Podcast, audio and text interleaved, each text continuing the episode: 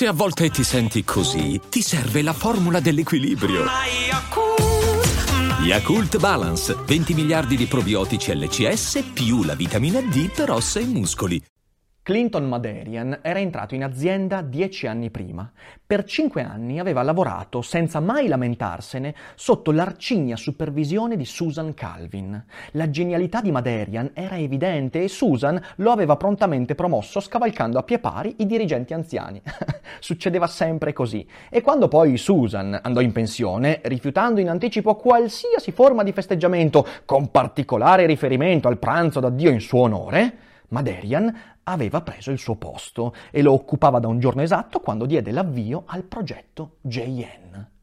Quest'oggi entriamo tra le righe, tra i personaggi, tra le idee di Isaac Asimov, in questo racconto che è fra i meno conosciuti e fra quelli che maggiormente apprezzo di questo meraviglioso autore. Il racconto si intitola Intuito femminile e non è soltanto un racconto intriso, come vedrete, di un'ironia brillante e intelligente, come tutti i racconti di Asimov, ma è soprattutto un racconto che cerca di scandagliare attraverso la robotica, attraverso l'algoritmo, attraverso l'artificio, l'animo degli esseri umani, nel miglior stile asimoviano. Ed è particolarmente interessante questo racconto perché la creatività, che è il fulcro, il protagonista eh, di questo racconto, la creatività eh, è un concetto fondamentale per Asimov. Infatti questo autore era al tempo stesso uno scienziato che ha scritto testi divulgativi sulla fisica, su t- tante cose molto interessanti, in descrizione trovate dei link utili, e ovviamente ha scritto anche tanta narrativa. Ma noi che consideriamo sempre la narrativa come qualcosa di secondario rispetto alla scienza, perché dai, la scienza ti fa conoscere il mondo, la narrativa al massimo ti fa evadere dal mondo, ti alleggerisce il peso della realtà, in Asimov questa cosa non vale minimamente, perché lui è stato uno scienziato che attraverso i suoi racconti ha compreso creativamente la realtà che lo circondava e la sua capacità di comprendere la scienza, i dati, la realtà è stata nutrita anche dalla creatività. Perciò particolare attenzione all'idea di creatività perché qui diventa molto interessante, ma procediamo. La U S Robots venne chiamata a investire la somma di denaro più alta che avesse mai stanziato per un singolo progetto e quando Bogert, il direttore, gli fece notare il particolare, Madarian fece un gesto vago con la mano.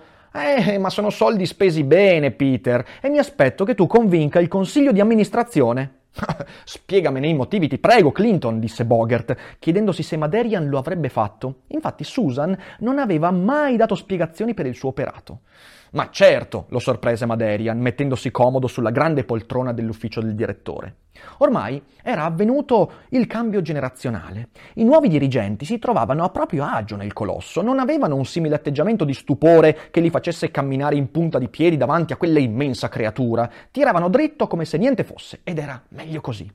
Madarian disse: «Propongo che si dia inizio alla costruzione di robot privi di costrizioni». «Senza le tre leggi?»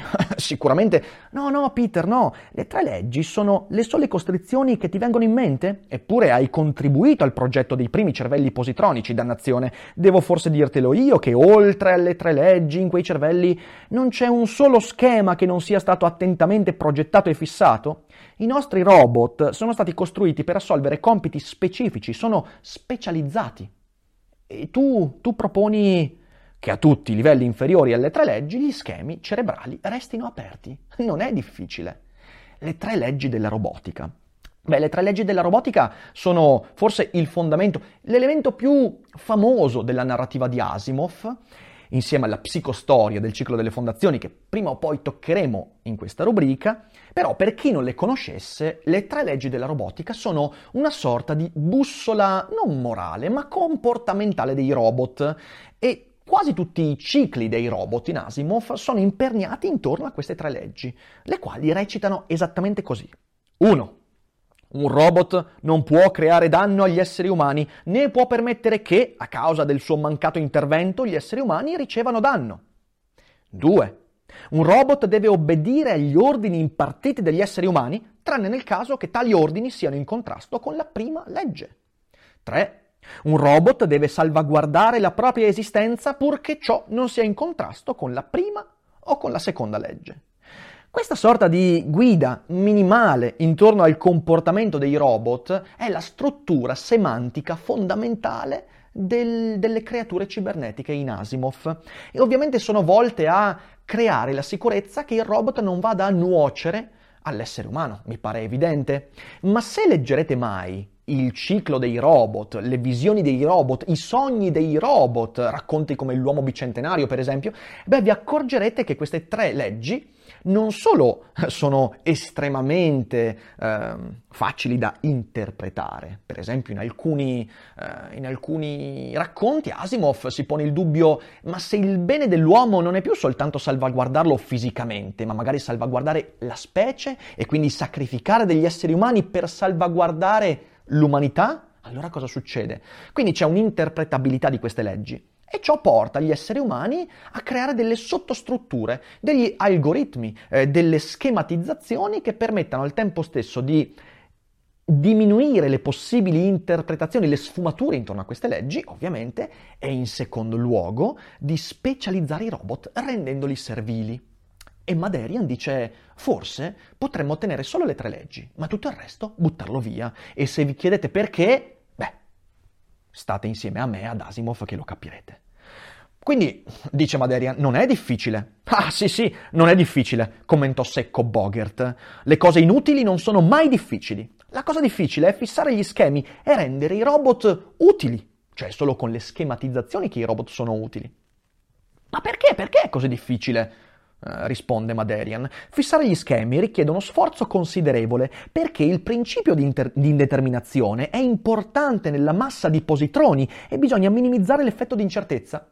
Ad Asimov piaceva un sacco giocare con i concetti della scienza. Ovviamente non c'è nessuna prova che ciò che permette a un cervello di funzionare in un dato modo sia il principio di indeterminazione. Questo per esempio è una delle letture New Age eh, di quelli che vorrebbero mettere la quantistica nei fenomeni cerebrali. Però ovviamente qui dobbiamo prendere il racconto per quello che è, fantascienza, uno stimolo a pensare in maniera alternativa. Ma perché minimizzarlo, quell'effetto di incertezza? Se facciamo in modo che il principio permetta l'accavallamento imprevedibile di alcuni schemi, otteniamo robot imprevedibili. No. Otteniamo robot creativi, lo corresse Madarian, un po' spazientito. Peter, se il cervello umano ha una cosa di cui il cervello positronico è privo, questa è la sfumatura di imprevedibilità che deriva dagli effetti di indeterminazione a livello subatomico. Ammetto che l'esistenza di questo effetto nel cervello umano non è mai stata dimostrata sperimentalmente, ma se non ci fosse, il cervello umano non sarebbe superiore a quello positronico. E tu credi che inserendo questo effetto nel cervello di un robot, quello umano non potrebbe essere più superiore? Proprio così, confermò Madarian. Continuarono a discutere a lungo. Ci sono talmente tante idee in questo dialogo, per esempio l'idea che ciò che permette la creatività non è la giusta posizione di elementi, non è mettere cose in più.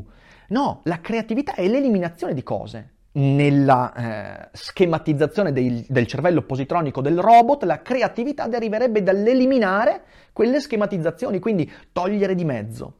Pensare in modo creativo significa non avere maggiori informazioni, significa avere maggiore libertà di correlazione fra elementi, la libera associazione delle cose. C'è un libro che mi piace molto di Thomas Friedman, che è un giornalista, columnista del New York Times, un personaggio un po' guru, però ha scritto un bel libro che si intitola Grazie per essere arrivato tardi. Ed è un libro in cui a un certo punto Friedman dice: e c'è un problema nell'approccio scientifico attuale intorno al mondo, cioè l'approccio cosiddetto STEM, l'approccio delle scienze dure, le hard sciences, eh, ovvero la convinzione che tu per risolvere i problemi del mondo puoi adottare esclusivamente un approccio che adotta la biologia, la fisica, la chimica, il riduzionismo, ridurre tutto al dato, al fatto concreto e appunto minimale. Eh, è come, dice Friedman, mh, avere un campo di calcio e due squadre, e una squadra punta tutto su un solo ruolo, gli attaccanti. È evidente che Quella cosa va bene finché la palla rimane in attacco, ma se tu non hai centrocampisti e difensori, se tu non hai diversificazione di approccio e di mentalità, quando la palla finisce nell'altra metà campo, gli attaccanti non sanno cosa fare con quella palla, perciò ci vogliono anche difensori, anche centrocampisti. E questo è uno dei motivi per cui, per esempio, nel campo dell'intelligenza artificiale, che è così affine rispetto a ciò che stiamo raccontando tra le righe qui di Asimov, da molti anni ormai, ma non così tanti, soprattutto negli Stati Uniti, quindi la Silicon Valley, si sta investendo molto sull'approccio filosofico intorno a queste questioni, non soltanto per l'ambito etico, ma anche nell'ambito proprio della costruzione degli algoritmi. Mi viene un esempio. Eh, Goldman Sachs qualche anno fa eh, creò un algoritmo per selezionare il personale e questo algoritmo permetteva, nella loro idea, di eliminare il primo colloquio di lavoro, selezionando all'interno della popolazione, dei candidati, le persone che potevano arrivare già al secondo colloqui di lavoro. Si è scoperto che, pur essendo un algoritmo, quindi matematicamente eh, perfetto, preciso e molto neutrale, i pregiudizi dei compilatori, per quanto inconsci, che sono esseri umani, erano nell'algoritmo e quindi capitava che ci fossero delle discriminazioni razziali o anche eh, di genere all'interno dell'algoritmo e si prediligeva in maniera automatica, ma piena di bias, il colloquio di lavoro di una persona bianca rispetto a una persona di colore e il colloquio di un uomo che aveva le stesse competenze magari minori rispetto a una donna, ma veniva selezionato l'uomo e via dicendo. Questo è perché l'approccio STEM a volte non basta e Madarian porta avanti questa idea che un robot STEM forse non è sufficiente per vedere delle cose molto particolari che adesso capiremo eh, di cosa si tratta. Fu subito chiaro che il consiglio di amministrazione non si sarebbe lasciato convincere facilmente. Scott Robertson, l'uomo che deteneva la maggioranza del pacchetto azionario, disse «È già abbastanza difficile gestire l'industria del robot così com'è, con l'ostilità dell'opinione pubblica che rischia di diventare in ogni momento un'aperta protesta. Se poi la gente dovesse pensare che vogliamo costruire robot privi di controllo, non venitemi a dire che ci sarebbero sempre le tre leggi. All'uomo della strada basterà sentire la parola senza controllo per non sentirsi più protetto dalle tre leggi».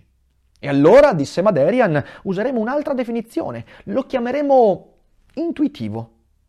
Un robot intuitivo, mormorò qualcuno. Un robot donna? Quasi tutti i presenti sorrisero.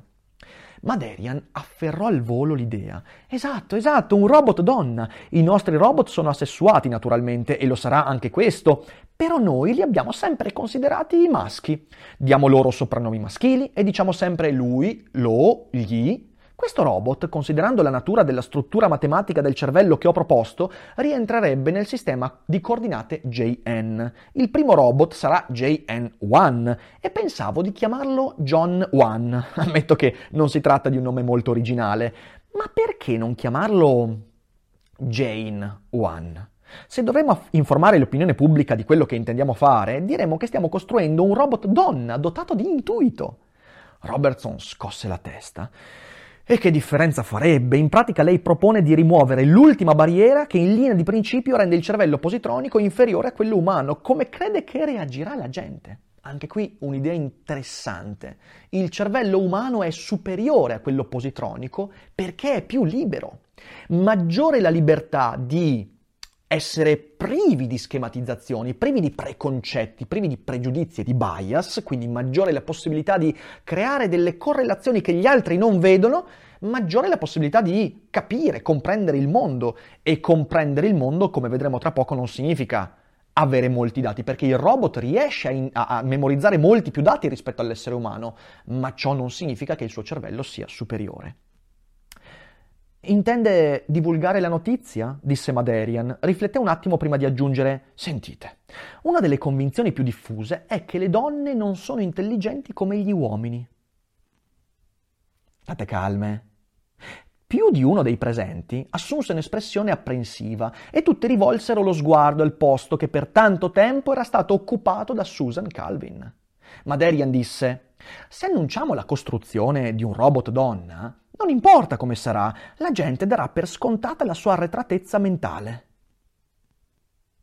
State calme, ci arriviamo, non è Asimov ad essere maschilista, sentite fino alla fine. Noi dovremo soltanto pubblicizzare il robot come Jane One, senza aggiungere altro, avremo le spalle coperte. Beh, C'è anche dell'altro, disse Bogert pacato. Io e Madarian abbiamo studiato attentamente il progetto e posso dire con certezza che i robot della serie J N, siano essi John o Jane, non presentano alcun pericolo, sarebbero dei robot meno complessi, intellettualmente meno capaci, in senso ortodosso, di molti altri che abbiamo progettato e costruito. L'unica cosa in più sarebbe quel fattore che possiamo abituarci a chiamare intuito. Ma chi può dire che cosa provocherà questo intuito? Borbottò Robertson. Madarian ha un suggerimento. Come voi tutti ben sapete, e attenzione qui perché viene spiegato il fulcro dell'idea, come voi tutti ben sapete, in teoria è stato creato il balzo spaziale. In altri termini, l'uomo potrebbe raggiungere velocità superiori a quella della luce, visitare altri sistemi stellari e tornare sulla Terra in pochissimo tempo, al massimo qualche settimana.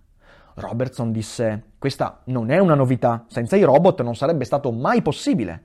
Esatto.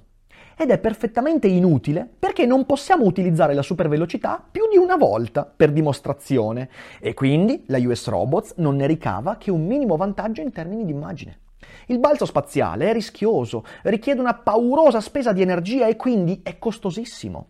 Se decidessimo di attuarlo ugualmente, sarebbe bello per noi riferire la scoperta di un pianeta abitabile, chiamatela pure necessità biologica o psicologica. Ma se spendessimo venti miliardi di dollari per un unico balzo e riferissimo soltanto dei dati scientifici, l'opinione pubblica solleverebbe proteste per l'enorme spreco di denaro. Ma se riferissimo la scoperta di un pianeta abitabile, beh, diventeremmo dei Colombo interstellari e nessuno si preoccuperebbe del denaro speso. Qui Asimov fa uno sguardo molto pragmatico e molto in linea con i suoi tempi. Questo è un racconto di fine anni sessanta e ovviamente era appena avvenuto lo sbarco degli esseri umani, sul, appena insomma, era, era avvenuto lo sbarco degli esseri umani eh, sulla superficie lunare. E sapete, quando la NASA cominciò all'inizio del progetto sbarco sulla Luna a diffondere l'idea che forse sarebbe stato bello arrivare sul nostro satellite e mettere piede umano sulla Luna, la motivazione principale era quella di capire meglio il mondo, capire meglio la Luna, lo spazio, capire le possibilità di sopravvivenza degli esseri umani nello spazio, capire le proprietà dell'atmosfera, capire la parentela fra Luna e Terra, insomma un sacco di cose molto scientifiche. E ovviamente l'opinione pubblica non si fa smuovere granché da queste cose. Perché? Perché è stupida. Ma in realtà, appena si è creata un'occasione emotivamente interessante, la gara allo spazio con l'Unione Sovietica, ecco allora che la NASA si è fatta furba e in collaborazione con il governo americano ha cominciato a dire: sai cosa? Dobbiamo andare sulla Luna, caro americano, perché dobbiamo battere quei russi comunisti che altrimenti, se arrivano prima, potrebbero conquistare l'universo. E allora l'americano ha detto: eh, sai cosa? Ci metto i miei soldi. Prima non era desiderabile perché spendere tanti soldi per quella roba lì non era preferibile rispetto ad avere soldi per l'istruzione, per la sanità, per, mm, per il trasporto pubblico, per avere un lavoro decente. A un certo punto si è detto: battiamo i russi. E tutti hanno cominciato a dire: andiamo sulla Luna. Allora, dove possiamo trovare un pianeta abitabile? Pongo la domanda in modo diverso. Quale stella, raggiungibile dal balzo così come è stato messo a punto, quale delle trecentomila stelle comprese nel raggio di trecento anni luce ha le maggiori probabilità di possedere un pianeta abitabile? Abbiamo un'enorme mole di dettagli su ogni stella presente in questo raggio e sappiamo che quasi tutte hanno un sistema planetario. Ma qual è quella che ha un pianeta abitabile? Quale dobbiamo visitare? Non lo sappiamo. Uno dei direttori disse: e questo robot Jane come potrebbe aiutarci? Forse, nella mole di dati che abbiamo su quelle stelle, ci sono i metodi per calcolare le probabilità della presenza di pianeti abitabili simili alla Terra. Dobbiamo soltanto leggere quei dati correttamente, interpretarli in modo creativo, fare le giuste correlazioni. E non abbiamo ancora fatto niente del genere, e se anche qualche astronomo l'ha fatto, non è stato abbastanza in gamba da rendersi conto di quello che ha scoperto. Qui c'è una cosa veramente, veramente un'immagine della creatività che per me è molto quotidiana, ma per alcuni aspetti è rivoluzionaria. La creatività, che come detto prima è la capacità di togliere di mezzo e vedere le cose con maggiore lucidità per creare collegamenti reali, eh, bisogna partire dall'essere informati per arrivare al togliere di mezzo, al selezionare e in questo modo vedere la verità delle cose. In questo atto di correlazione eh, la creatività nasce con una parola che mi sta molto a cuore, e la parola è déjà vu. Ora, avete presente che cos'è un déjà vu? Sì, credo che tutti sappiate, perché tutti abbiamo déjà vu. È il momento in cui tu vedi qualcosa di nuovo, eppure ti sembra ripetuto mille volte nel corso della tua vita. È qualcosa che tu vedi per la prima volta lì, ma ti sembra di aver già fatto quell'esperienza. Dal fruttivendolo vedi la stessa disposizione di frutta. Non l'hai mai vista, ma la tua memoria ti gioca un piccolo scherzo. Oppure, secondo alcuni, è Matrix che, che si rompe e quindi tu vedi una roba nuova, déjà vu, perché ce l'hai già nella memoria. Il déjà vu è l'atto esattamente opposto. Tu vedi qualcosa che riconosci essere familiare, quotidiano, che hai visto mille volte, ma ti accorgi di un aspetto che prima ti era completamente nascosto. La creatività è quell'atto di estrarre istintivamente, creativamente, da qualcosa di quotidiano una roba impensabile, nuova, che ti sorprende. È la meraviglia, è il vero taumazein aristotelico, è la meraviglia della filosofia, vedere qualcosa che abbiamo di fronte ai nostri occhi tutti i giorni e dire, cavolo, è questo che significa. E la creatività, il déjà vu, è soprattutto il frutto di una serie di collegamenti. E per fare i collegamenti tu devi essere libero da preconcetti, libero da schematizzazioni. Il motivo per cui noi dobbiamo liberarci dai bias è che il déjà vu non può avvenire quando tu hai troppi pregiudizi e preconcetti. Il déjà vu è guardare a qualcosa che hai di fronte e accorgerti della diversità nel quotidiano, della differenza in ciò che riconosci come identitario, tuo, intimo. Ma direi di andare avanti. Un robot J N potrebbe fare queste correlazioni molto più velocemente e con maggiore precisione di un uomo. In un solo giorno riuscirebbe a vagliare una mole di dati che un uomo impiegherebbe dieci anni a esaminare. Inoltre, lavorerebbe partendo da zero, libero da preconcetti e da convinzioni dell'uomo. Esattamente quello che dicevo, la creatività è liberarsi dai bias. L'artista è tale perché ha meno pregiudizi rispetto a chiunque altro. Seguì un lungo silenzio. Fu Robertson a romperlo dicendo «Ma si tratta soltanto di una probabilità, no? Cioè, supponiamo che questo robot dica la stella che ha più probabilità di avere un pianeta abitabile entro tot anni luce è l'U-Machina L. Noi andiamo a controllare e scopriamo che non ci sono pianeti abitabili. Che cosa avremmo risolto?» Madarian tornò all'attacco. Sarebbe sempre una vittoria. Avremmo saputo in che modo il, scusate, la robot ha raggiunto quella conclusione. Si tratterebbe di un enorme passo avanti in campo astronomico e il tentativo sarebbe giustificato anche se non facessimo il balzo spaziale. Inoltre, potremmo stabilire quali sono i cinque sistemi più probabilmente dotati di un pianeta abitabile e le probabilità che uno dei cinque abbia un pianeta abitabile sarebbero superiori al novantacinque per cento. Sarebbe quasi certo che... e continuarono a discutere a lungo. Lo stanziamento iniziale di fondi fu esiguo, ma Madarian non si scoraggiò perché aveva imparato che una volta aperta la valvola il flusso di denaro non si interrompeva. Se duecento milioni rischiavano di finire in fumo senza l'aggiunta di altri cento, quei cento venivano concessi di sicuro. Jane One fu finalmente costruita e messa in mostra. Peter Bogert lo... la esaminò con espressione seria. «Perché ha la vita così sottile?» chiese. «Questa conformazione non indebolisce la struttura meccanica?» Madarian ridacchiò. «Senti, abbiamo deciso di chiamarla Jane, quindi non vedo perché dovrebbe somigliare a Tarzan». Bogert scosse la testa. «Non mi piace, non... Fa... falle pure il seno, e così siamo a posto. Se le donne cominciano a pensare che i robot possono somigliare a loro, già immagino che idee perverse si metteranno in testa e non vorrai fartele nemiche, spero». Madarian disse «Forse su questo punto hai ragione». A nessuna donna piacerebbe essere sostituita da qualcosa che non ha nessuno dei suoi difetti. Questa, scusatemi, a, a, amiche, amiche, follower uh, di sesso femminile. E lo so che questo racconto sembra un attacco diretto alla femminilità, però fate un bel respiro e abbiate pazienza. Non è un caso che il personaggio principale del ciclo dei robot di Asimov sia Susan Calvin, e non è un caso che questo racconto si intitoli Intuito femminile. Fate un bel respiro, abbiate pazienza perché tutto prenderà un ordine diverso. Jane due non aveva la vita snella, era un robot dalla faccia triste che si muoveva poco e parlava ancora meno. Adesso Madarian appariva giù di corda, il colorito rubizzo era diventato pallido, le guance paffute si erano afflosciate. «Non parla», gli disse Bogert, quasi ne fosse sicuro. «No, no, Parla. Madarian si lasciò cadere pesantemente su una sedia e si morse il labbro inferiore. Qualche volta, almeno. Bogert si alzò e girò intorno alla robot. E quando parla dice cose prive di senso, immagino? Beh, se non parla, non è una donna. Madarian cercò di abbozzare un debole sorriso, ma ci rinunciò subito. Il cervello, in isolamento, funzionava. Lo so, lo so, disse Bogert, ma quando è stato inserito nell'apparato fisico del robot...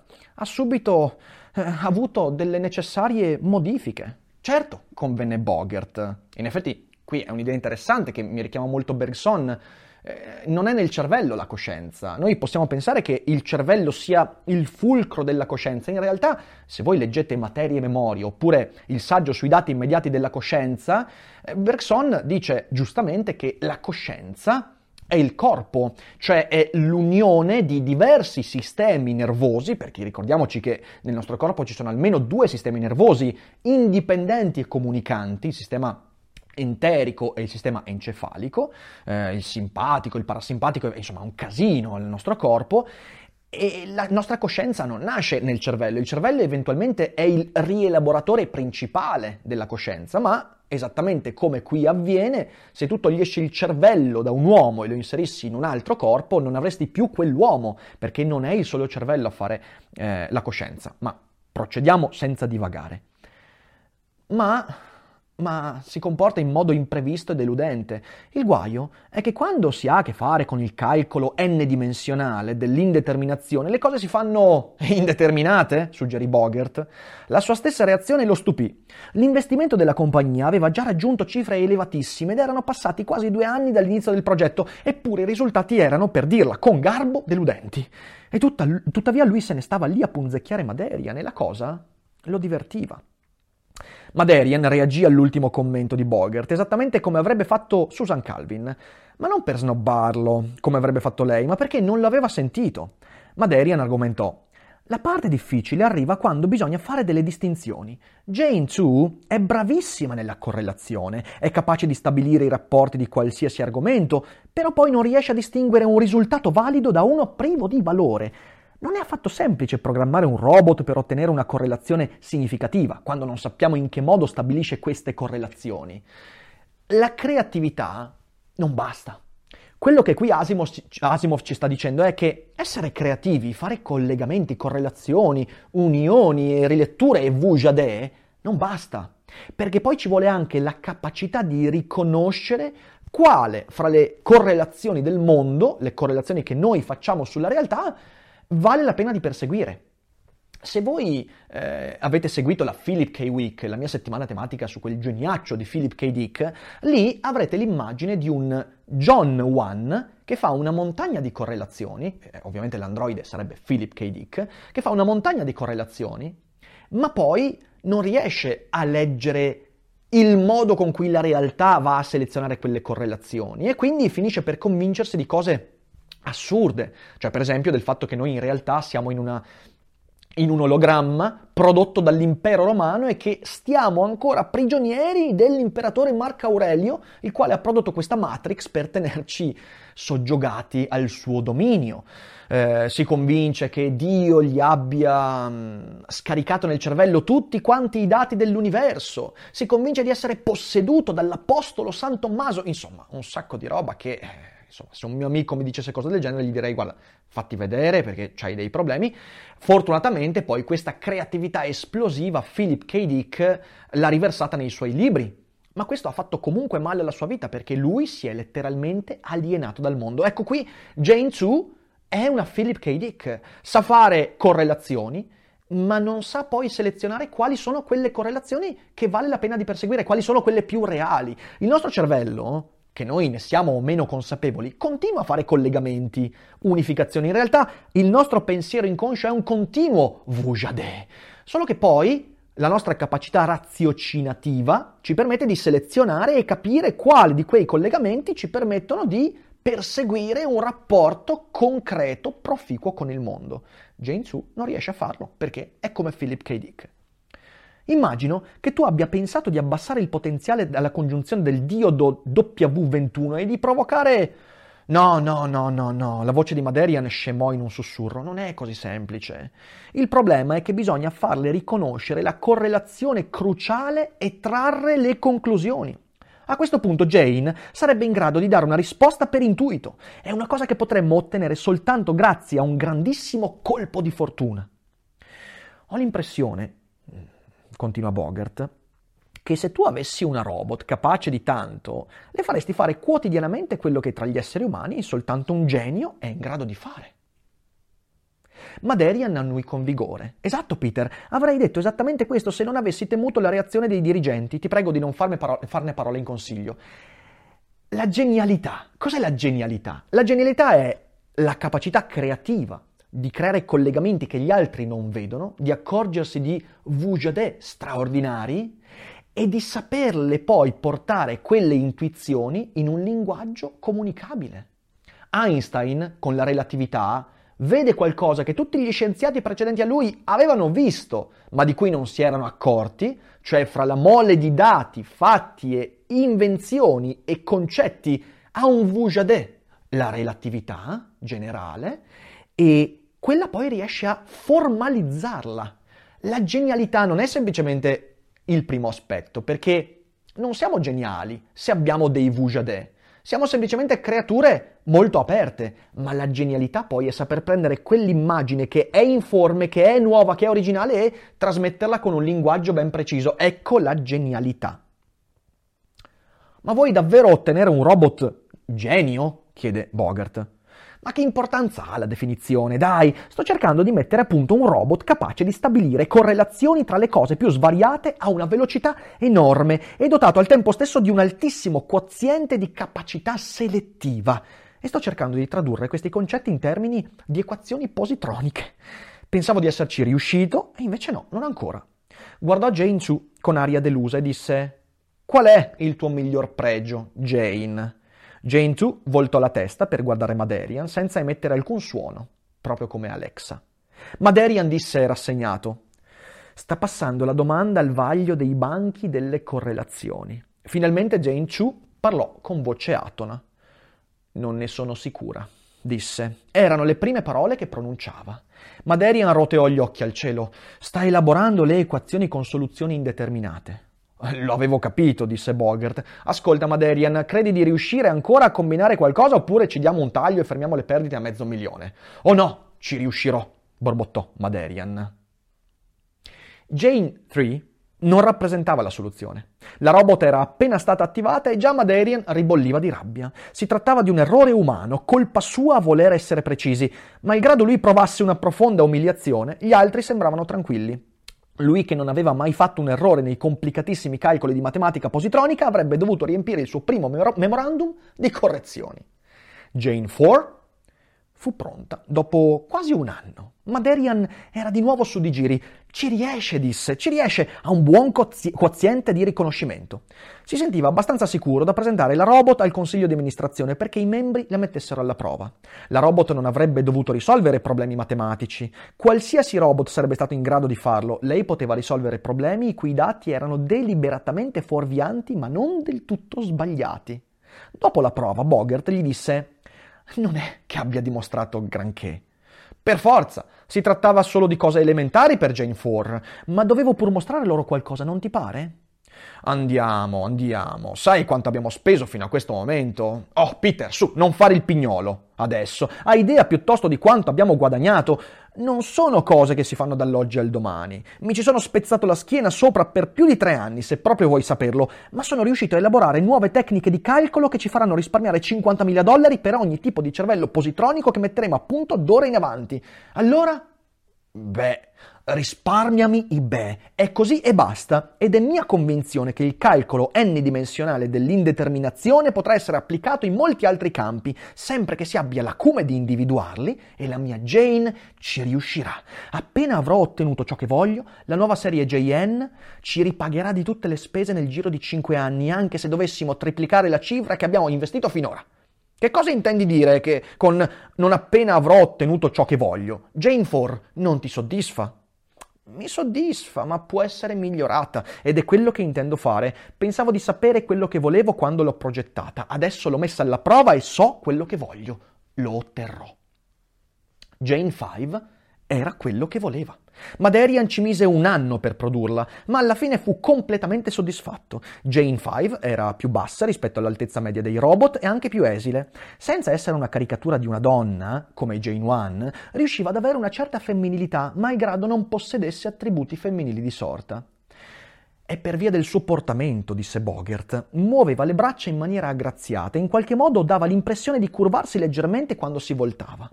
Madarian disse: «Stalla a sentire. Come ti senti, Jane?» «In ottima salute, grazie», disse Jane Five, con una voce femminile, un contralto dolce, quasi conturbante. «Perché questa voce, Clinton?» gli chiese Peter, aggrottando la fronte. «Per una questione psicologica. Voglio che la gente la consideri una donna, la tratti come una donna». «Ma di che gente parli?» Madarian si mise le mani in tasca e fissò Bogert, assorto. «Vorrei andare con Jane a Flagstaff». Bogert non poté fare a meno di notare che Madarian non l'aveva chiamata Jane Five. Ormai per lui era Jane e basta. A Flagstaff? E perché? È il centro mondiale della planetologia, no? È lì che studiano le stelle e cercano di calcolare la probabilità dell'esistenza di pianeti abitabili, no? Lo so, lo so, ma l'osservatorio di Flagstaff si trova sulla Terra. Beh, questo non è certo una novità. Eh beh, lo sai, il movimento dei robot sulla Terra è strettamente controllato e non capisco perché tu debba portarla a Flagstaff. Dalle un'intera biblioteca di testi di planetologia generale e Jane potrà studiarli. Ma no, Peter, vuoi metterti in testa che Jane non è uno dei soliti robot logici, lei è intuitiva. E allora? Allora? Come facciamo a sapere ciò che le serve, di quali dati ha bisogno, che cosa deve cercare? Qualsiasi robot che abbia prodotto è in grado di leggere libri, una massa di informazioni statiche anche datate. Jane ha bisogno di dati vivi, di sfumature di voce, di gesti. Come diavolo facciamo a sapere che cosa fa scattare i suoi meccanismi mentali? Che ne sappiamo noi di come riesce a ordinare i dati in uno schema logico? Se lo sapessimo, se lo sapessimo, potremmo fare a meno di lei, non ti pare? Qui c'è un'immagine della comprensione che è molteplice. Non solo, come abbiamo detto prima, comprendere non corrisponde a sapere.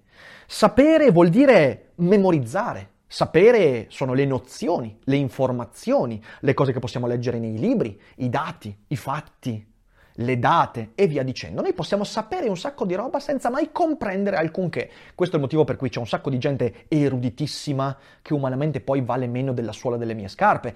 Ma il sapere, che è fondamentale perché senza le informazioni non possiamo poi creare correlazioni, non significa comprendere. Comprendere, come abbiamo detto, significa vujade, vedere qualcosa in mezzo a quel mare di informazioni che gli altri non vedevano, un collegamento, una strada, un sentiero, un'interpretazione. Non solo. Comprendere significa anche avere a che fare con il mondo fisico. Cioè, Jane non ha un cervello che permetta di memorizzare e basta, no? Deve sentire i toni di voce, deve sentire l'emotività, deve entrare in contatto con le cose. Ecco allora che Asimov ci propone un'idea della conoscenza, della comprensione, che non è la comprensione intellettuale e basta, la comprensione della memorizzazione, della nozione, no, è la comprensione attraverso la pratica. Scontrarmi con qualcosa di reale significa discutere con qualcuno di quell'idea, non leggerla su un libro, o perlomeno non solo leggerla su un libro. Jane ha bisogno del contatto con la materia, con i corpi, con le voci, con la tonalità, con il timbro, con l'emotività, e questo è ciò che ci rende creature creative. La creatività, quindi, è questa duplice immagine, ed è molto interessante perché lo scienziato che crea Jane Five, anzi soltanto Jane in questo caso, non conosce i sottocodici alle tre leggi. Cioè, Jane è creativa perché non è sotto il controllo di nessuno. Noi non sappiamo, noi come umanità non possiamo sapere il modo con cui lei produrrà le correlazioni nel momento in cui discuterà con gli scienziati a Flagstaff. E perciò, qui ci sarebbe tutta una pagina enorme da aprire sulla compilazione di, uh, della cosiddetta dei processi di randomizzazione all'interno de- della matematica e ovviamente in questo caso della positronica. Sapete cos'è veramente difficile nell'ambito della compilazione dell'informatica, dell'intelligenza artificiale? Creare dei sistemi stocastici, cioè di creare dei sistemi che siano veramente casuali. Cosa vuol dire casuale laddove tu usi la matematica? Tenete conto che una buona parte dei sistemi informatici che cercano di creare delle serie di numeri casuali, per esempio, nei computer, sono chiamati pseudo-randomization, cioè pseudo-randomizzazione, ovvero ci sono dei codici, poi qui se eh, tu che mi stai ascoltando sei un informatico, un matematico, sto facendo delle semplificazioni, ma per, eh, per contestualizzare il mio ragionamento, una buona parte delle volte in cui noi come esseri umani dobbiamo creare dei sistemi stocastici, cioè in cui un computer ci sciorini una serie casuale, veramente casuale di numeri, noi possiamo affiancare un algoritmo che sia di pseudo-randomizzazione, il che significa che lasciare le cose veramente al caso nell'ambito delle creazioni artificiali è veramente un casino, anzi è uno dei santo graal della scienza e dell'informazione. Perciò Jane è letteralmente stocastica, casuale, perché è stata liberata dai codici. Ci sono solo le tre leggi, il resto è libero e quindi veramente non possiamo sapere cosa aspettarci e questo è interessante. Che ne sappiamo di come riesce a ordinare i dati in uno schema logico? Se lo sapessimo potremmo fare a meno di lei, non ti pare? Bogert cominciava a spazientirsi. E allora fai venire qui i planetologi, gli rispose. Non servirebbe a niente. Qui si sentirebbero spaesati e non reagirebbero in modo naturale. Voglio che Jane li osservi mentre lavorano, veda i loro strumenti, i loro uffici, le loro scrivanie e tutto quanto. Voglio che tu faccia in modo che venga portata a Flagstaff e vorrei smetterla di discuterne. Possiamo comprendere nel contesto. Per un istante Bogert ebbe l'impressione di avere di nuovo a che fare con Susan Calvin. Trasalì e disse: «Non è facile come credi trasportare un robot sperimentale. Jane non è un robot sperimentale, è la quinta della serie. Gli altri quattro, grazie tante, non erano neanche modelli funzionanti». Madarian alzò le mani in un gesto di frustrazione. «Chi ti obbliga ad avvertire il governo?» Ma non è il governo a preoccuparmi, potrei ottenere pure l'autorizzazione, è l'opinione pubblica che mi preoccupa. In cinquanta anni abbiamo fatto molti progressi e non vorrei ritrovarmi indietro di venticinque solo perché tu potresti perdere il controllo di... Io non perderò nessun controllo, stai arrampicandoti sugli specchi. Ascolta, la U S Robots può permettersi di noleggiare un aereo privato. Atterriamo tranquilli nel più vicino scalo commerciale, ci confondiamo con centinaia di altri aerei privati, sistemiamo Jane su un bel camion e andiamo a Flagstaff. Chiuderemo Jane in una cassa e sembrerà che stiamo trasportando uno strumento al laboratorio. Nessuno si accorgerà che la cassa contenga un robot. Nel frattempo, il personale di Flagstaff sarà stato avvertito sull'esatto scopo della nostra visita. Avranno tutti i motivi per collaborare e non dire niente. Bogert rifletté per un istante. La parte più rischiosa sarà il viaggio. Se succedesse qualcosa alla cassa, non succederà niente. Forse, forse potremmo limitare il rischio, disse Bogert, disattivando Jane durante il trasporto. Se qualcuno scoprisse, no Peter, questo no, Jane Five non può essere disattivata. Ascolta, da quando è stata attivata non ha mai smesso le sue libere associazioni. Si potrebbero congelare le informazioni in suo possesso durante la disattivazione, ma non le associazioni di idee, questo mai. Idea interessantissima, anche qui vediamo molta filosofia della coscienza. Secondo Bergson, la coscienza è uno sviluppo nella continuità. Eh, nel libro Pensiero in movimento, a un certo punto Bergson scrive una cosa anche molto poetica e bella. Lui dice: prova a pensare a una melodia. Tu puoi prendere una melodia e in una delle sue parti interromperla, accorciarla, allungarla, deformarla, senza snaturare la melodia stessa? No, ovviamente, non sarebbe la stessa melodia. Ecco, secondo Bergson la coscienza è la stessa cosa. Se tu hai coscienza, sei una continuità. E la tua comprensione dell'atto che stai compiendo, del, dell'istante presente, non è slegata da tutto il resto. In realtà è parte integrante della stratificazione geologica che rappresenti tu. Tu sei la giusta posizione continua, incessante, informe e indivisibile di tutta la tua storia, anche delle cose di cui non eri cosciente. Questo per esempio lo ha capito perfettamente nel suo libro rosso Carl Gustav Jung.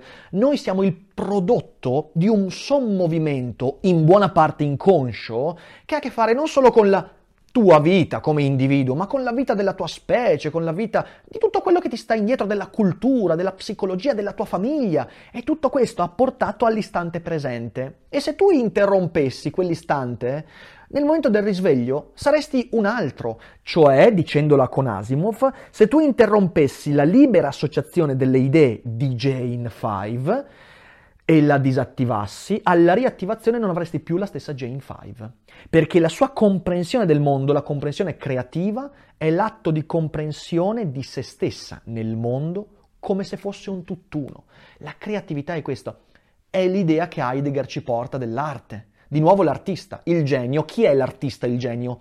È colui che riesce a produrre un'immagine del mondo che è unica, che è irripetibile, non perché non possa essere fotocopiata mille volte, ma perché è il prodotto di quell'unità. L'arte ha una tendenza olistica, è una fotografia di tutto quello che sta dentro, fuori e intorno a quel determinato individuo in quel momento. È per questo che l'arte spesso è sofferta. Van Gogh produce la sua arte non per libera decisione, decide di fare, no, ma perché a un certo punto la sua arte emerge come la conchiglia di Kfufk.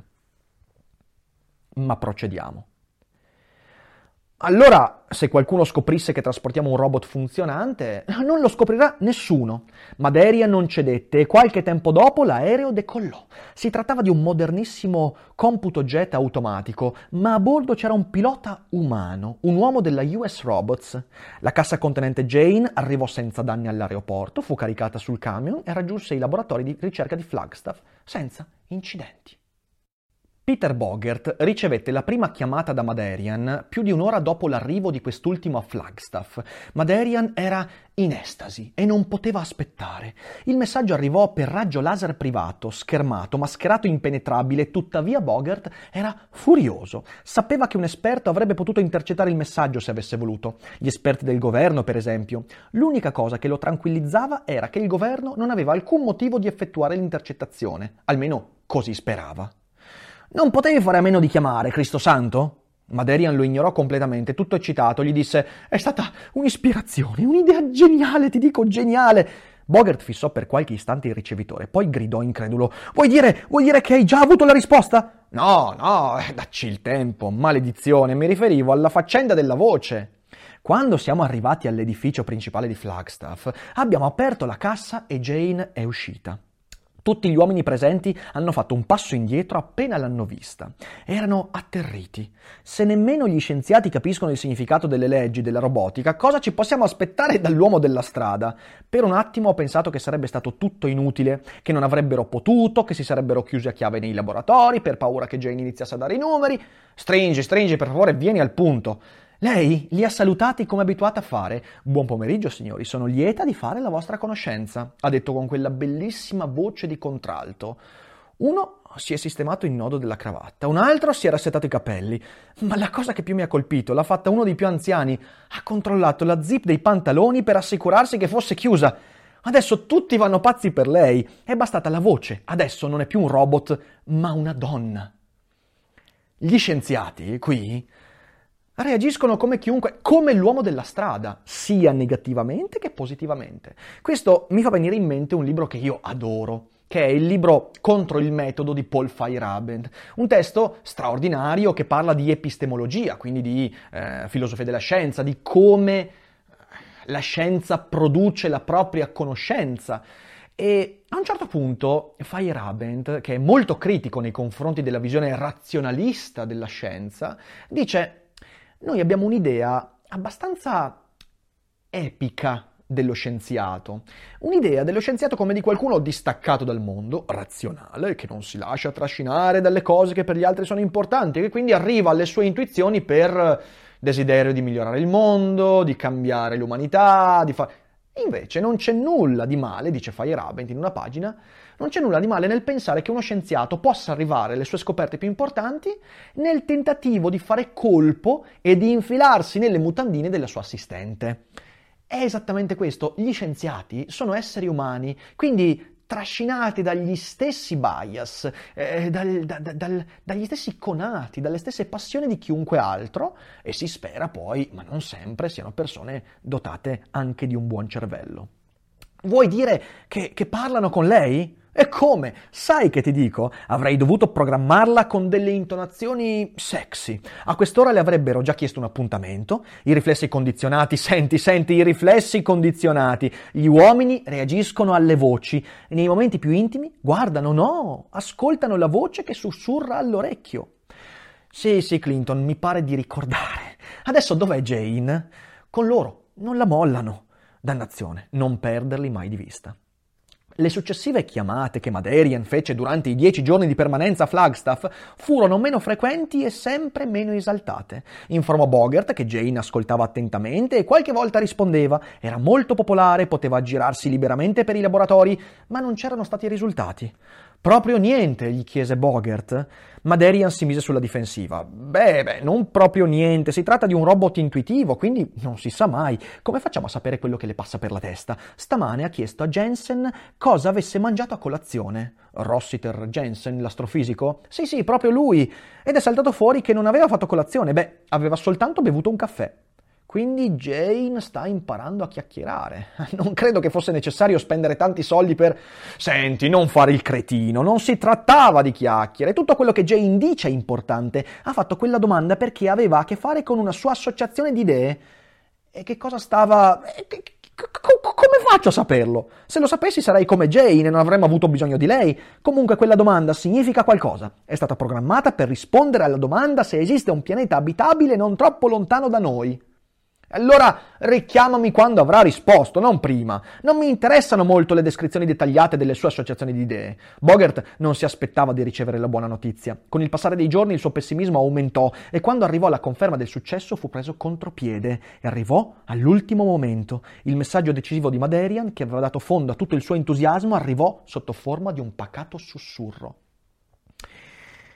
La libera associazione di idee fa soprattutto uso di molte cose inutili. Il motivo per cui noi nutriamo quell'immagine, quel luogo comune, che però è reale molto spesso dell'artista, come di uno che perde un sacco di tempo, è esattamente il motivo per cui la domanda di Jane sul caffè mattutino dell'astrofisico è importante. Nella testa dell'artista qualsiasi informazione può essere utile per arrivare alla produzione di qualcosa, di un'intuizione, di una risposta, di una soluzione. E capite che qui è molto bello perché... la scienza viene associata all'arte, cioè fare scienza e fare arte non sono due cose così diverse. Potremmo dire che fra Heisenberg, con il suo principio di indeterminazione, Heisenberg è quello, quello reale, non quello di Breaking Bad, il suo, ma anche l'Heisenberg di Breaking Bad, che anche lui fa scienza a suo modo, e... Eh, e Schiele e Klimt eh, e chiunque abbia prodotto arte nella sua vita, oppure i Beatles... non c'è una vera differenza, perché le grandi intuizioni, la genialità, sta nel fatto che in un dato istante tutto quello che hai fatto, detto, vissuto, prende una forma compiuta, irripetibile, straordinaria.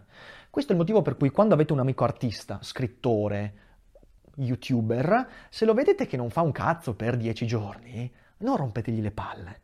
Sta producendo qualcosa di unico. A volte, poi non è vero. Comunque il messaggio di Madarian arrivò in un sussurro. Ce l'ha fatta! C'è riuscita!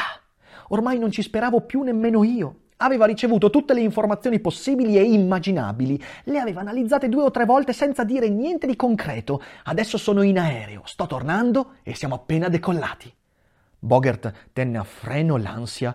Senti, basta con i giochetti, amico. Hai la risposta. Se ce l'hai, allora dimmela senza tanti giri di parole. Ha la risposta. Me l'ha data. Mi ha fatto i nomi di tre stelle comprese in un raggio di ottanta anni luce. Dice che le probabilità che ciascuna abbia un pianeta abitabile vanno dal settanta al novanta per cento. La probabilità che ce ne sia almeno uno è del novantasette virgola due per cento. Quindi abbiamo quasi una certezza. E questo è il meno. Appena arriveremo, Jane ci spiegherà il ragionamento che ha fatto per arrivare a questa conclusione e prevedo che le scienze astrofisiche e cosmologiche saranno... Sei sicuro che... Credi che stia dando i numeri? Ho persino un testimone. Il poveraccio è rimasto attonito per lo sbalordimento quando Jane ha cominciato a snocciolare la risposta con la sua voce stupenda. E proprio in quel momento il meteorite colpì l'aereo, disintegrandolo. Madarian e il pilota furono ridotti in brandelli di carne sanguinolenta. Di Jane non venne ritrovata nessuna parte riutilizzabile. E qui potrete aspettarvi la trollata di Asimov. Ma guarda, sto stronzo mi manda avanti per tutte queste pagine, mi dice che è stata scoperta la vita, che nello spazio c'è vita, e Jane ha la risposta e bam, mi fa esplodere tutto. Ma come? Ma come? Sembra, sembra la fine di quel film di... di um, non di Luis Buñuel, oddio, eh, c'è un film straordinario... Ecco, adesso ho perso assolutamente... No, di Luis Buñuel, in cui il film si conclude con un'esplosione. Ah sì, quell'oscuro oggetto del desiderio. Vedete che nell'improvvisazione mancano i nomi, mancano i titoli. C'è un film che è una storia d'amore molto particolare e il film nel momento di climax finisce con un'esplosione. E tu stai lì e dici, che pezzo di merda Buñuel, perché l'hai fatto? Tranquilli, Asimov non è come Buñuel e ci porta avanti il racconto. Alla U S Robots il clima non era mai stato così tetro. Robertson cercò di consolarsi pensando che la distruzione totale dell'aereo era servita se non altro a coprire le irregolarità di cui l'azienda si era resa colpevole. Almeno non ci hanno scoperti. Peter scosse la testa e disse con profondo rammarico: abbiamo perso la migliore occasione che la U S Robots abbia mai avuto per conquistare un'imbattibile immagine pubblica e per superare quel dannato complesso di Frankenstein. È bellissimo, il complesso di Frankenstein è uno dei principi cardini di tutta la letteratura asimoviana, cioè l'idea che qualsiasi creazione cosciente degli umani si trasformerà in un mostro. Vi rendete conto di quello che avrebbe significato per i robot se uno di loro fosse riuscito a trovare la soluzione relativa ai pianeti abitabili dopo che altri robot avevano contribuito al progetto del balzo spaziale? I robot ci avrebbero spianato la strada verso la galassia. Se poi noi fossimo riusciti a sfruttare le informazioni scientifiche in altri campi, Dio, i benefici di cui avrebbe goduto la razza umana sono incalcolabili, anche per la nostra azienda naturalmente. Ecco qui, tenete a mente questa, questo, questo monologo di Bogert, perché dimostra che nella schematizzazione, nei bias cognitivi dell'essere umano, e in questo caso di un uomo umano, Sono, sono installati tutti i limiti della comprensione intorno al mondo. Il fatto di concentrarsi sulle cose pragmatiche e concrete, l'immagine dell'azienda, i soldi, l'immagine pubblica, la reputazione, porta Bogert a perdere di vista una cosa molto importante.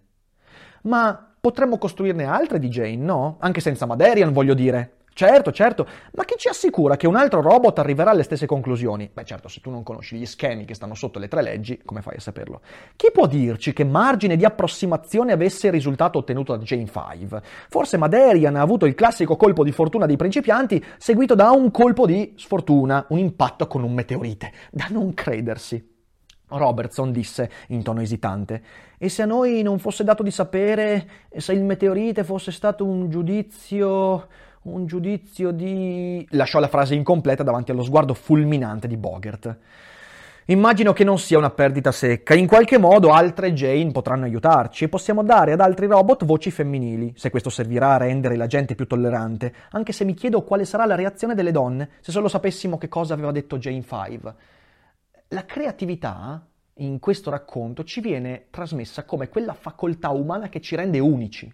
Non l'intelligenza, o perlomeno non l'intelligenza schematica, perché in effetti le informazioni, il sapere, l'informazione, le, diciamo così, le nozioni sono a disposizione più o meno di tutti. Voglio dire, chiunque di noi che abbia un minimo di cervello e voglia di fare può imparare perfettamente un intero libro di astronomia, ma la capacità poi di leggere quei dati in modo personale, di nuovo, sulla base della propria continuità, che è quella coscienza che ci contraddistingue, beh, questa cosa qua rende unico l'individuo. Jane era unica, quindi replicare Jane dal punto di vista progettistico non significa avere di nuovo Jane Five, quindi non significa avere la stessa soluzione.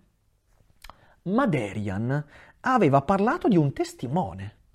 Lo so, lo so, disse Bogert, ci ho pensato, credi forse che non mi si messo in contatto con Flagstaff? Nessuno all'osservatorio ha sentito Jane dire qualcosa fuori dall'ordinario, qualcosa che avesse a che fare con il problema dei pianeti abitabili, e se davvero ne ha parlato, nessuno se ne è reso conto. È possibile che Madarian abbia mentito? O che fosse impazzito? Forse cercava di coprirsi le spalle. Intendi dire che per salvare la propria reputazione fingeva di aver saputo la risposta facendo poi in modo che Jane andasse distrutta per impedirle di essere smentito? Ma siamo seri, ancora un po' e arriveremo a dire che è stato lui a provocare l'impatto con il meteorite. E allora che si fa? Bisogna tornare a Flagstaff, disse Bogert. La risposta deve essere laggiù, devo saperne di più, ecco tutto. Vado là e porto con me un paio di assistenti di Madarian, dovremo controllare quel posto da cima a fondo, da una parte all'altra. Ma se anche trovassimo il testimone che ha sentito tutto, mancherebbe sempre Jane, che era l'unica a poterci spiegare com'è arrivata a quella conclusione. Tutto può servire. Jane ha fornito i nomi delle stelle, o probabilmente i numeri di catalogo, visto che nessuna delle stelle che hanno un nome posseggono un pianeta abitabile. Se qualcuno l'ha sentita pronunciare quel numero, o anche se l'ha sentita ma non lo ricorda, e acconsente a farlo rintracciare dalla psicosonda, sarebbe già qualcosa. Servendoci del risultato finale dei dati utilizzati da Jane per arrivare a quel risultato, forse possiamo risalire al ragionamento che ha seguito, scoprire l'intuizione che ha avuto, a quel punto avremmo salvato Baracca e Burattini. Bogert tornò tre giorni dopo da Flagstaff, taciturno e depresso. Quando Robertson gli chiese ansioso le novità, scosse la testa. Niente, niente... Zero assoluto. Ho parlato con tutti, scienziati, tecnici, studenti, chiunque l'avesse anche soltanto vista. L'avevano vista in pochi e devo riconoscere a Madarian una grande discrezione. Aveva permesso di vederla solo a chi aveva cognizione planetologica che potesse servire. In totale erano, erano ventitré gli uomini che l'avevano vista e di questi soltanto dodici ci avevano parlato. Ho sentito un'infinità di volte quello che Jane ha detto. Ricordano abbastanza bene tutto, sono uomini in gamba che stanno lavorando a un importantissimo progetto, quindi hanno dei buoni motivi per ricordare. Inoltre avevano a che fare con una robot parlante, che di per sé è già una cosa insolita, che parlava come un'attrice della televisione. Non potevano proprio dimenticarsene. E allora può darsi che Madarian si sia sbagliato.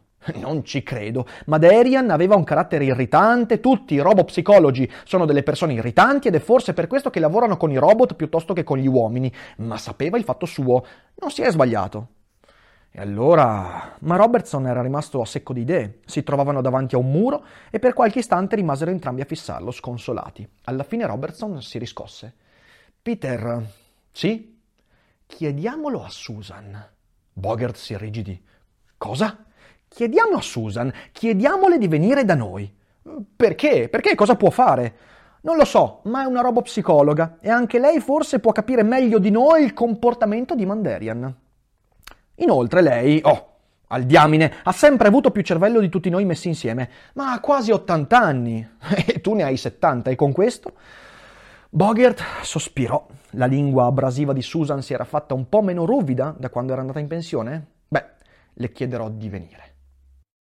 Susan Calvin entrò nell'ufficio di Bogert guardandosi lentamente intorno prima di fissare il direttore delle ricerche. Da quando aveva lasciato il lavoro era invecchiata di molto. I capelli erano di un bianco candido, il viso le si era raggrinzito, era diventata così diafana da sembrare quasi trasparente e soltanto gli occhi penetranti e ostinati erano rimasti quelli di sempre.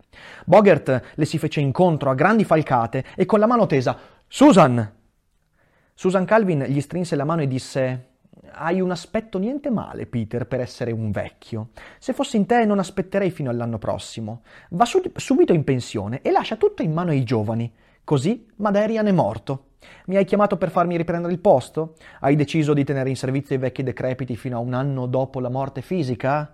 No, Susan, no, ti ho chiamato per...» uh, si interruppe. Dopotutto non aveva la più pallida idea di come iniziare. Ma Susan non aveva perso la capacità di leggergli nel pensiero come aveva sempre fatto con facilità. Si sedette con la cautela impostale dalle giunture irrigidite dagli anni e disse «Peter, se mi hai fatta venire è perché sei in guai seri, altrimenti preferiresti vedermi morta piuttosto che vicina a te. Andiamo, Susan». «Lascia stare i convenevoli. Non avevo tempo da perdere quando avevo quaranta anni, figuriamoci adesso». La morte di Madarian e la mia convocazione sono due fatti insoliti, quindi devono essere collegati. Che due fatti insoliti non siano collegati tra loro rappresenta una probabilità così scarsa che non vale nemmeno la pena di prenderla in considerazione. Comincia dall'inizio e non aver paura di fare la figura dello stupido, tanto lo so già da un pezzo. Susan Calvin è un personaggio intelligente, intuitivo, estremamente brillante, che nei racconti di Asimov ha sempre dei ruoli centralissimi. E questo è uno degli ultimi racconti in cui si racconta la vicenda di Susan Calvin. E come vedrete adesso ci sarà il ribaltamento totale, che già in parte è avvenuto per chi era molto attento, il ribaltamento totale rispetto all'atteggiamento solo apparentemente maschilista, discriminatorio, antifemminista della prima parte del racconto, in cui, dobbiamo ricordarci, erano tutti uomini. E Asimov non era certo persona da nutrire sentimenti maschilisti e discriminatori. Quindi seguite bene questo che adesso diventa quasi la risoluzione di un giallo. Bogert si schiarì la voce con espressione afflitta e la mise al corrente della situazione. La Calvin lo ascoltò attentamente, sollevando ogni tanto una mano raggrinzita per interromperlo con una domanda. A un certo punto sbuffò spazientita. «Intuito femminile! Avete costruito il robot per questo! Ah, gli uomini! Una donna arriva a una giusta conclusione e tirate fuori quella roba che chiamate intuito femminile perché non accettate il fatto che una donna sia uguale e anche superiore a tutti voi!» «Va bene, Susan, ma lasciami stare, lasciami stare, lasciami continuare». E continuò. Quando Bogert le parlò della voce da contralto di Jane, la Calvin disse «A volte è difficile, è difficile decidere se sia meglio ribellarsi contro il sesso maschile o ignorarlo del tutto». «Beh, ma dai», disse Bogert, «lasciami andare avanti». E quando ebbe finito, Susan gli chiese «Posso usare questo ufficio per un paio d'ore? Sì, ma... voglio esaminare tutte le registrazioni, la programmazione di Jane, le chiamate di Madarian, i colloqui che hai avuto con il personale di Flagstaff. Immagino che possa usare quel bellissimo telefono laser e il terminale sul tuo computer». «Sì, sì, certo». «Beh, allora lasciami sola, Peter». Dopo nemmeno tre quarti d'ora, la Calvin zoppicò fino alla porta, l'aprì e fece chiamare Bogert. Quando Bogert arrivò, con lui c'era Robertson. I due uomini entrarono e Susan salutò Robertson con un freddo «Ciao Scott». Bogert si sforzò di leggere le conclusioni sulla faccia di Susan, ma era solo la faccia di una vecchia arcigna che non aveva la benché minima intenzione di rendergli facili le cose. «Pensi di riuscire a fare qualcosa, Susan?» gli chiese Bogert cauto. «Oltre a quello che ho già fatto? No». Le labbra di Bogert si piegarono in una smorfia delusa, ma Robertson chiese «Che cos'è che hai già fatto, Susan?» «Ho pensato un po', cosa che a quanto pare non riesco a convincere nessun altro a fare. Innanzitutto ho pensato a Madarian. Lo conoscevo, sapete, aveva un bel cervello, ma era estroverso in maniera molto irritante. Pensavo che dopo di me ti sarebbe piaciuto, Peter». Bogert non riuscì a trattenersi dal dire «È stato un bel cambiamento». «E lui», continuò la Calvin, «si precipitava sempre da te a riferirti i risultati appena ottenuti, vero?» «Sì, è vero. Tuttavia, il suo ultimo messaggio, quello in cui ti comunicava di aver saputo la risposta da Jane, lo ha trasmesso dall'aereo. Perché ha aspettato così tanto? Perché non ti ha chiamato da Flagstaff subito dopo aver saputo da Jane quello che aveva saputo? Immagino che una volta tanto», rispose Bogert, «abbia voluto verificare attentamente tutto e... beh, non lo so. Si trattava della cosa più importante che gli fosse mai capitata, forse aveva deciso di aspettare per avere la certezza di quanto avesse scoperto». «Io invece», continuò la Calvin, «ritengo che, data l'importanza della faccenda, non avrebbe mai aspettato nemmeno un secondo per effettuare la comunicazione. E se anche fosse riuscito a trattenersi, perché non avrebbe aspettato di arrivare qui, dove poteva verificare i risultati con tutti i computer a disposizione? Per farla breve, da un lato ha aspettato troppo, dall'altro troppo poco». Robertson disse «Quindi ritieni che avesse scoperto qualche imbroglio?» «Scott, Scott, stai facendo a gara con Peter in fatto di osservazioni cretine», gli disse Susan con aria disgustata. «Lasciami continuare piuttosto. Dunque, c'è di mezzo un testimone. Secondo la registrazione dell'ultima chiamata, Madarian ha detto «Il poveraccio è stato, è rimasto attonito per lo sbalordimento quando Jane ha snocciolato la risposta con quella sua stupenda voce». Sono queste le sue ultime parole, quindi la cosa da chiedersi è perché il testimone è rimasto attonito per lo sbalordimento? Madarian ha spiegato che tutti gli uomini andavano pazzi per quella voce e avevano passato dieci giorni insieme al robot, a Jane. Perché il semplice fatto di sentirla parlare li avrebbe sconcertati così tanto? Bogert disse Immagino sia stata la meraviglia nel sentire Jane dare la risposta a una domanda che si occupava la mente dei planetologi da quasi un secolo. Ma, continua la Calvin, stavano aspettando che lei desse quella risposta. Era quello il motivo della sua presenza. Inoltre bisogna notare che Madarian ha detto che quell'uomo è rimasto attonito per lo sbalordimento, non per la meraviglia. E mi sembra che ci sia una bella differenza tra le due cose. In più, la reazione è avvenuta quando Jane ha iniziato improvvisamente a parlare. In altre parole, all'inizio della sua affermazione, se il testimone si fosse meravigliato per il contenuto del discorso di Jane, beh, avrebbe dovuto ascoltarla fino alla fine per capire quello che diceva. Madarian avrebbe detto che l'uomo aveva sobbalzato dopo averla sentita parlare, dopo e non quando, e non avrebbe detto di punto in bianco. Non credo che l'uso di questa o quella parola ci possa aiutare molto nello scoprire la verità, disse Bogert con un certo imbarazzo. Io invece ritengo di sì. E questo è il motivo per cui dobbiamo sempre scegliere con attenzione le parole che usiamo e dobbiamo leggere molti libri per avere molte parole da utilizzare. Ma continuiamo.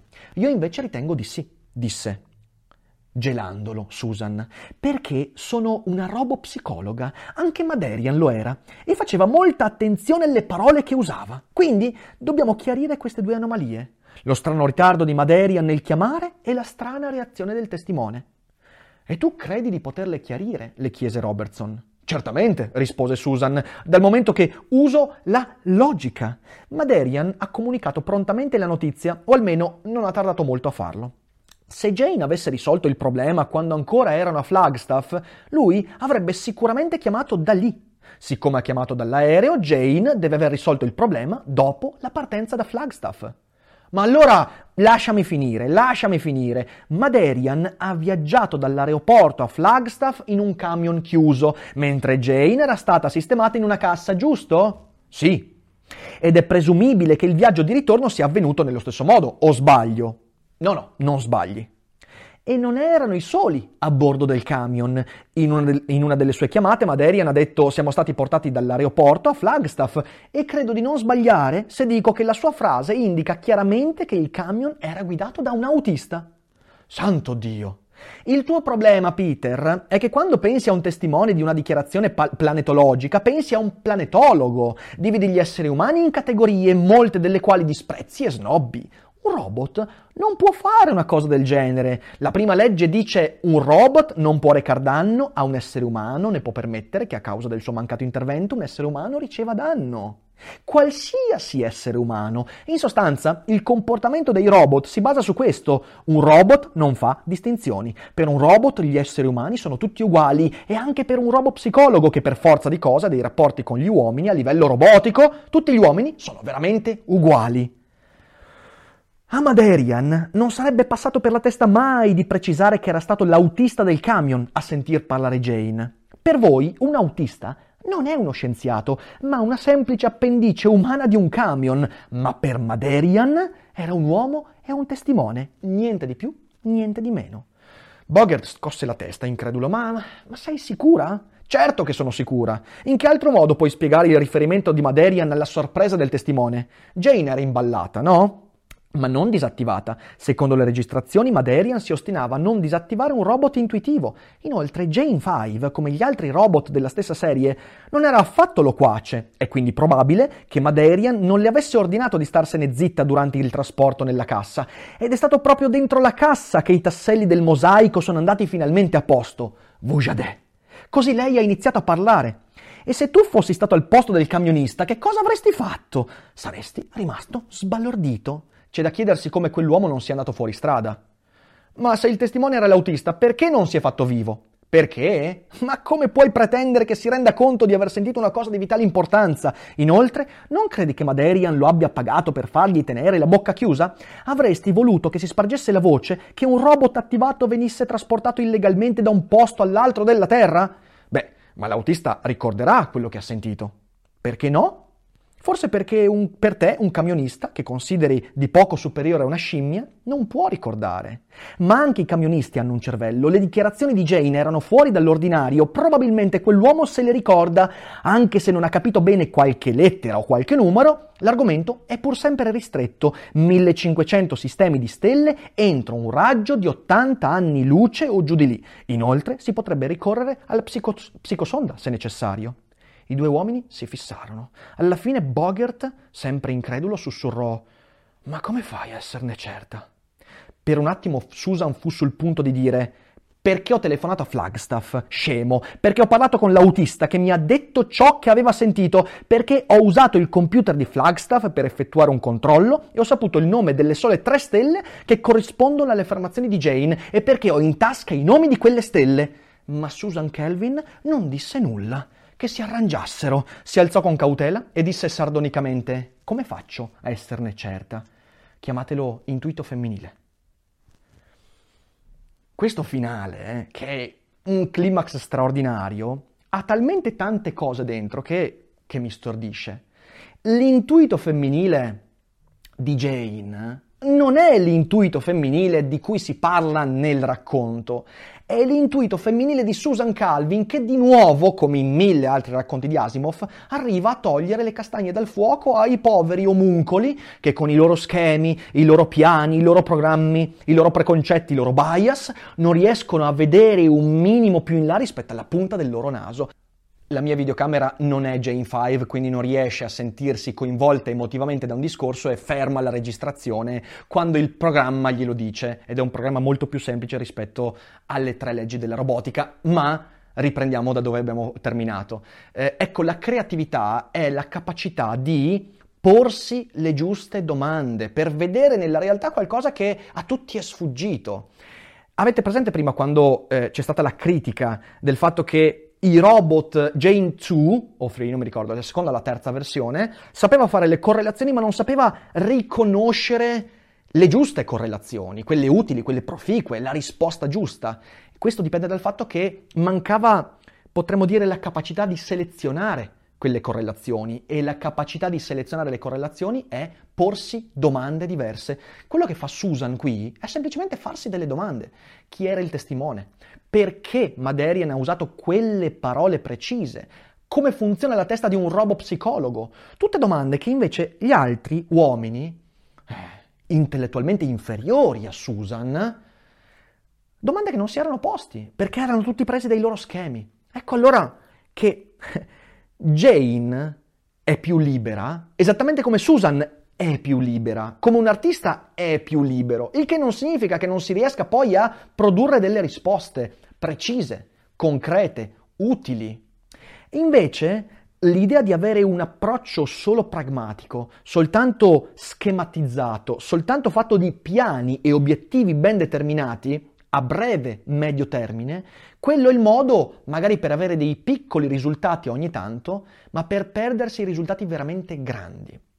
Poi Asimov non ci dice se la cattiveria della Calvin finale, questa vendetta a tenersi per sé le risposte, verrà protratta nel tempo o se magari lei tornerà sui suoi passi e concederà a questi poveri omuncoli la propria intuizione.